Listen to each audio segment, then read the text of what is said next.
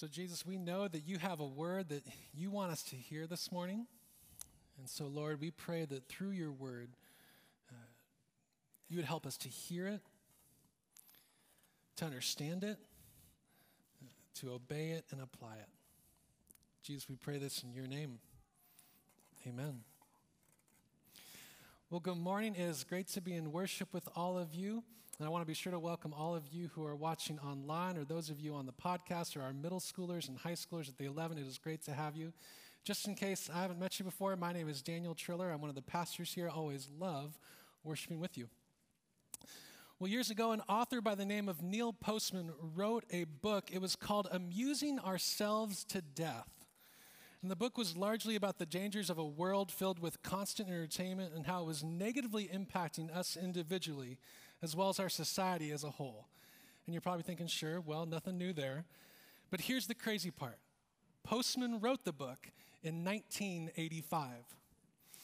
It was a time long, long ago, a time before video games really took off, or cable TV was widespread, before everyone had a laptop, iPhone, social media. Whew, if only he could see us now. We are amusing ourselves to death now more than ever. During this Advent season, we are doing a sermon series called I Quit, where we're talking about quitting the things that don't do us any good, whether it be spending our time in ways that simply aren't life giving or doing things that just don't bring us closer to Jesus. And so here's what I want to quit, or maybe a better way to phrase it is do less of. And that is, I want to quit filling my life with constant distraction and entertainment. And conversely, I want to use that time or use more of that time to draw closer to God and to others. Now, for those things that distract us or entertain us, there are endless examples here. For sure, all media and technology come to mind watching TV, being glued to our phones, social media. And admittedly, probably our younger generations struggle with this more than older ones do. But there are all sorts of examples of things that distract us and keep us distant from God. Maybe it's overindulging in our hobbies. Maybe it's things like golf or shopping. Or maybe it's just our work or busyness in general. All sorts of things that distract us and keep us distant from God. And now, a couple, couple things I want to make clear, just kind of set the tone before we move forward here. This is not and will not be a sermon on the evils and perils of technology and entertainment or a plea to become Amish or something like that. No, entertainment is so often good. You know, particularly when it points us to the things that Paul talks about, things that are true or noble or pure or lovely, and on and on. And technology is good too. It's got all sorts of benefits. I mean, how else would we be able to talk to people halfway across the world or get directions when we're on the road? Or how else would we get unsolicited political opinions from our second cousins? There's all sorts of good things, uh, maybe except for that last one, that have helped our world grow and flourish. And secondly, we need to acknowledge that life is hard. And so distractions are necessary from time to time. And we also need to rest and enjoy God's creation. I watched a lot of football this weekend. I'm sure many of you did as well. But yet, with all things in life, there becomes this point where the things that we involve ourselves in move from restful and restorative to just being too much, where it starts to negatively impact our relationship with ourselves and more particularly our relationship with God. And so, with that said, here's where we're going this morning. We want to first identify, try to identify some of the unhealthy reasons that we keep settling for constant distraction and entertainment. And then afterwards, then we'll look at what Paul has to say to the Philippians about how you and I can find true joy and peace and rest for our souls. And so, first, here are the three unhealthy reasons. Maybe think of these as warning signs that something has gone wrong. Reasons why we often settle for constant distraction and entertainment. And I'm sure there are more than three, but here are three for today. And the first two actually come from the CEO of Netflix. He was interviewed and asked what the purpose statement of his company is. And now, real briefly here, for those of you who don't know what Netflix is, imagine having Blockbuster from the comforts of your own home where you can just choose any TV show or movie you want right there from your own TV. That's what Netflix is. And now everyone under the age of 18 is now asking, what is Blockbuster? don't worry about it. You didn't miss anything. Anyway, the CEO of Netflix asked to share his company's purpose statement. He said this Fundamentally, we are about eliminating loneliness and boredom. Fundamentally, we're about eliminating loneliness and boredom. That's kind of scary. His core conviction is that loneliness and boredom can be eliminated through constant distraction and entertainment.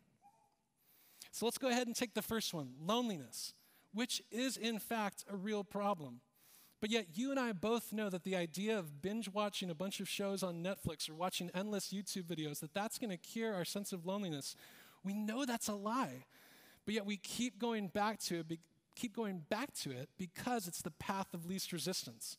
And at the end of the day, it's a band aid at best. When we're feeling lonely, the temptation is always to withdraw. But yet, it's in those very moments that we actually need to pursue. Years ago, I took a personality test that made this really clear to me. For whatever, reason, maybe you're with me on this one, I'm usually skeptical of personality tests, you know, things like the Myers Briggs. I mean, how can you be so sure of who I am through a series of multiple choice questions? I mean, how dare you try and label me? I am so much more than an INFP. And then I remember getting the results back from one of these tests, and one of the first things that it said was something, the, something to the extent of, You don't like it when people try and label you. Touche. I'm listening. And it said that I have a tendency to withdraw in the very moments that I need to pursue. I know many of us feel this way. We're all longing for community. We think we, or we have a tendency to withdraw when we actually need to pursue. Finally, about a year ago, my wife and I decided it was time to take a risk and invite some people to be a part of a short term small group with us. And I went, in, went into it thinking, I don't think people are going to say yes to this. I want to make this ask as easy as possible. It's only going to be six weeks. We'll only meet for an hour and a half each time. I'll make you dinner. You know, hope wanting them to say yes. And then I realized at the end of it, as we debriefed with the whole group, was not that I asked too much of these people, but that I asked too little. People enjoyed it. They wished it was longer, not because of really anything special about my wife and me, but because they too were longing for community. And a few of us from that group still meet today. You see, many of us have this tendency to withdraw, but it's in those moments, those exact moments, that we need to pursue. Loneliness isn't going to be eliminated through Netflix or something else, but rather the way we know deep down it will be. And that's through real relationships, face to face, and even more so through our relationship with Jesus himself. So that's the loneliness part. Let's now take a look at the other part of that Netflix quote. Netflix wants to eliminate boredom. And this part is actually true. It can eliminate boredom for a little while. But the more important question is is boredom a problem to be solved or an opportunity that we can make something out of? Maybe this is an American thing, but for many of us, we are scared about the possibility of ever being bored. And in fact, we hate boredom so much that many of us would take pain over boredom. And in fact, some of you are thinking, yes, exactly, I know. Uh, please, somebody pinch me right now.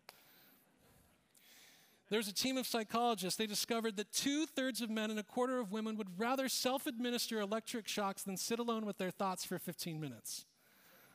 Whew. There's been so much depressing news this past year, but that statistic might describe the brokenness of the human condition about as well as anything. The truth is, boredom is an opportunity, though. And while there's nothing wrong with checking our phones while we stand in line or while we eat lunch, the truth is, is that we often miss out on opportunities right in front of us. Opportunities to enjoy God's creation or simply connect with Him through prayer. And of course, we miss out on real relationships with the people right next to us. And here's a video of what I'm, it's kind of an example of what I'm talking about. And a quick disclaimer this may hit a little too close to home. I'm not hungry. What's wrong, sweetheart? I miss Daddy. I know. We all miss him. I miss him more. No, no, I miss him the most. I miss him a lot. No, I stop missing I him. I miss, miss, I miss him. I I miss miss him him so more. Hey, more. hey, everyone shut up. This filter makes me look like a cat. It's so funny, it's making me cry. Maybe that was your experience this Thanksgiving. I hope not. An article I read recently makes this claim that real, meaningful conversations with people often take place after the seven minute mark. That it takes seven uninterrupted minutes of being with someone, working through small talk, or sitting in silence, or fighting through boredom before real, meaningful conversation takes place. And one of the reasons why we so rarely have meaningful conversations is that we rarely get to that seven minute mark. We get one or two or three minutes in, check our phones, check our emails, see if there's any updates that have happened in the world. And that, my friends, is why Will Ferrell is so passionate about you and your family having a device free dinner. He wants you to get to that seven minute mark. All right, so there's loneliness, boredom. And finally, here's the third, and it's the one that the Netflix CEO doesn't mention, but admittedly is the one that I most recognize in myself. And that is, is I too often look to be entertained and seek out constant distraction because I'm avoiding. I want to avoid and forget about the way that I'm feeling, whether it's a feeling of anxiety or feeling depressed or something else. And in a sense, it's a, it's a defense mechanism a way of not having to process or deal with what I'm feeling, much in the same way that other people might use alcohol, for example. An example might be you have a frustrating conversation with a coworker, and on your drive home, rather than laying that before the Lord and, and praying about that, you turn on the music, and not just turn it on, you turn it up, just wanting to forget, just wanting to avoid. And so we settle for constant distraction because we're trying to fix this sense of whether it's maybe loneliness or boredom, or maybe it's just avoiding our problems. And so the question becomes at this point what do we do? We've diagnosed the problem at least to some extent, and so what do we do? What's our move? And this is where Paul comes in.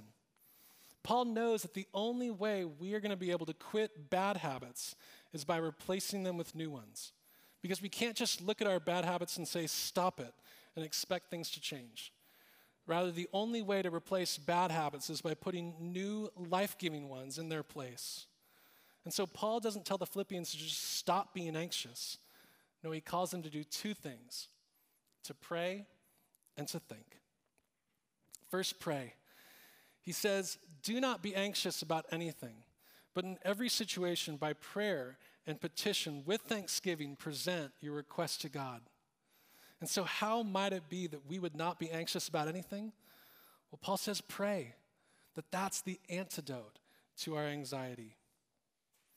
A guy that I recently met, he for years has had this practice of using a prayer journal, partly to remind him who and what to pray for, but it's also a way for him to look into the past and see the way that God has been faithful in his life, either by answering his or other people's prayers or helping him to see the prayers that God answered that he didn't even know to ask. And even more, he uses all sorts of different colored pens to highlight different things. Different colors for prayers for himself or prayers on behalf of others, prayers of confession, answered prayers, things that he's heard God say to him. And I love that idea. And when I heard him describe this, I thought, I ought to do this too. I want to do this too. And it's worth mentioning that this man is one of the most joyful and peaceful and full of life people that I know.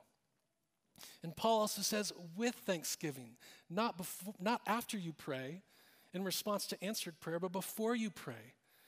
And that by choosing thankfulness, we reflect back on how Jesus has answered our previous prayers or how he gave us what we needed rather than what we asked for. Or maybe it's a sense of thanksgiving or gratitude that He would even hear our prayers in the first place. Paul says, Are you feeling anxious? Pray. He points them to the God who will hear their prayers. And the second thing that Paul tells us to do is to not only pray, but to think. He says this finally, brothers and sisters, whatever is true, whatever is noble, whatever is right, whatever is pure, whatever is lovely, whatever is admirable, if anything is excellent or praiseworthy, think about such things. And it's easy just to give this verse a quick glance and move on. Yes, we know our thought life matters. But think about this for a second. We need to see just how countercultural this advice is. Because think about what the world would say to you when you're feeling anxious or struggling or feeling depressed. The world tells you not to think. That when all of life is falling apart or you're struggling or losing hope, the world tells you not to think. Instead, just try some breathing or relaxation exercises. Try to empty your mind and not think of anything. Maybe just get out of town and go have some fun. Or put back a couple drinks. Or maybe, just maybe, go sit on the couch, turn on Netflix, and watch a few shows. But Paul's advice is just the opposite. He says, Are you feeling anxious or troubled or worried or depressed? Think. And what exactly does Paul say we should think about? Sure, we can break this down line by line and think about each individual thing, each of these individual traits, and that all is well and good. But I think part of the force of this verse is that Paul is trying to get us to ask the question who or what embodies all of these traits? And of course, it's God Himself. And I think what Paul is trying to get us to think about is God Himself, that we would be reminded of the great truths that we see in Scripture and what God has done in Christ. And in many ways, that's what Advent is all about. It's about remembering and reflecting on who God is and that He has given us His Son, Jesus. Remembering that the God who came down and dwelt among us will one day come again. Friends, during Advent, we remember that love is not the sentimental stuff of a Hallmark card, but love came down in the person of Jesus Christ. During Advent, we remember that we are a people of hope, that hope that God will come down and return someday. During Advent, we are reminded that we can have real joy and peace, that those things are possible because of the Holy Spirit, God's presence, moving inside of us. Advent is a chance to think and reflect on who God is and what He has done in and through Christ. And so Paul says to pray and to think. And finally, Paul says, put it into practice. That it's one thing to talk about prayer and changing how you think and what you fill your mind with, but of course, it's another thing altogether to actually do something about it. And so, like Paul, I want to encourage you to create rhythms in your life where you can act- actually implement some of this stuff. Maybe it's creating morning or evening routines, things you want to do or prayers you want to pray as you wake up or when you go to sleep.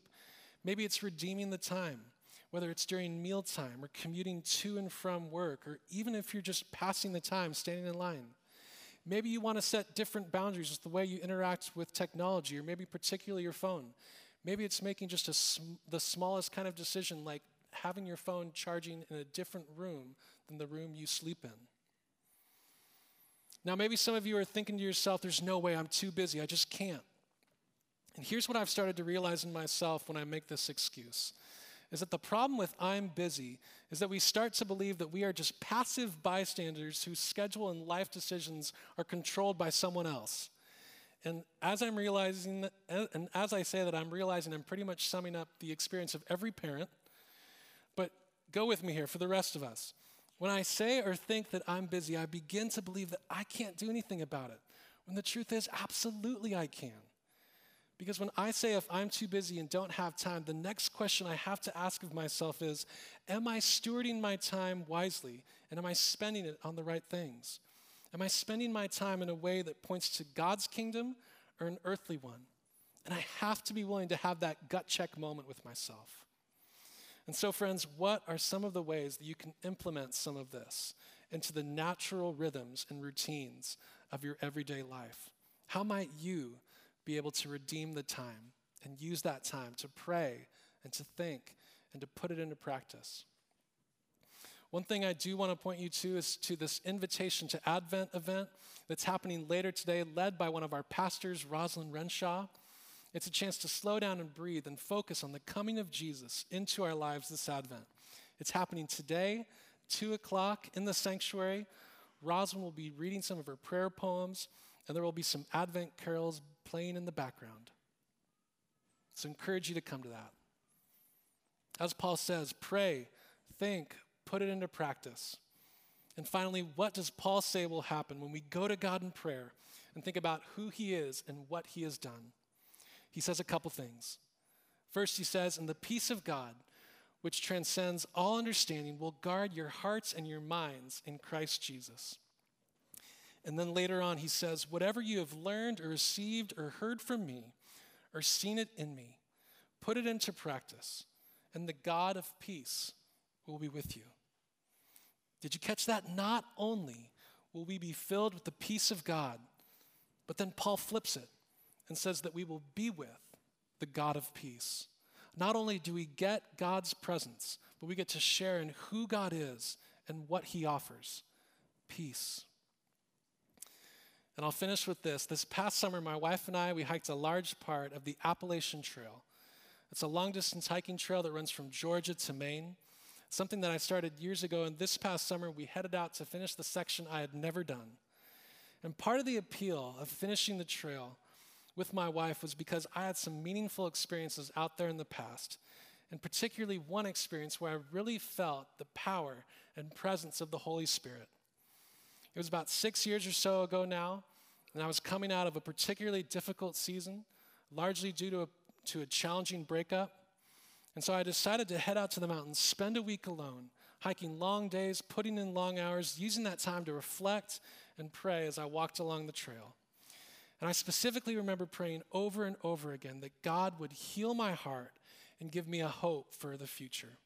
I prayed that prayer over and over and over again that He would heal my heart and give me hope for the future. And over the course of the week, I really, really believed that He did.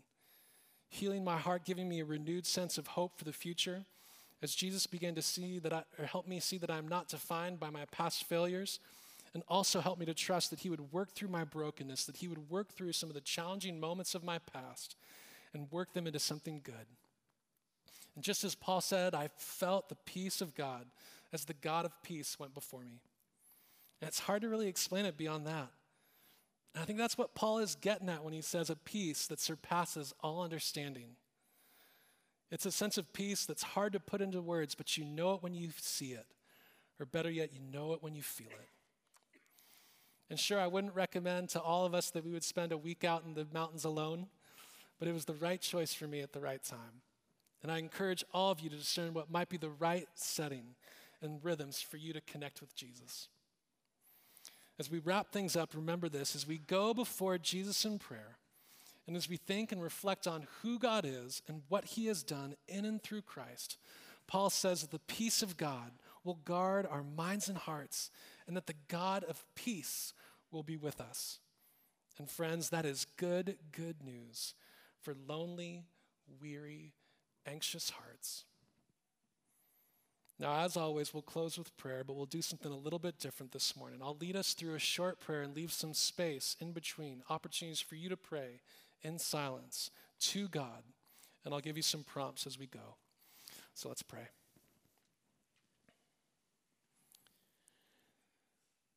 Holy Spirit, we want to be filled with your presence. Jesus, we want to be people who experience real joy and peace. And God, to you we say, wow. For you are true and noble and right and pure and lovely. And so, God, here we want to say, wow. And just be in awe of you for who you are and what you have done.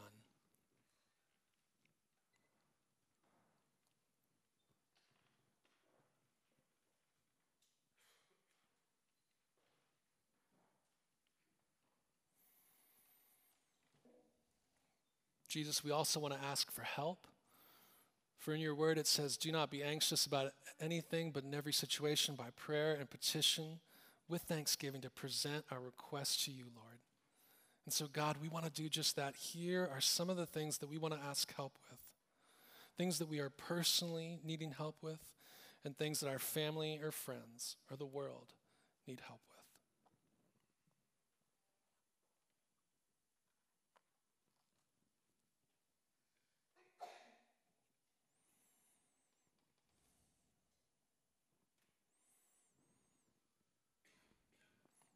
And finally, Jesus, we want to continue this season of thanksgiving and say thank you. Whether it be for gratitude or whether it be gratitude for the way that you have worked in our past or the things that you've currently blessed us with. Jesus, here is what we want to say thank you for.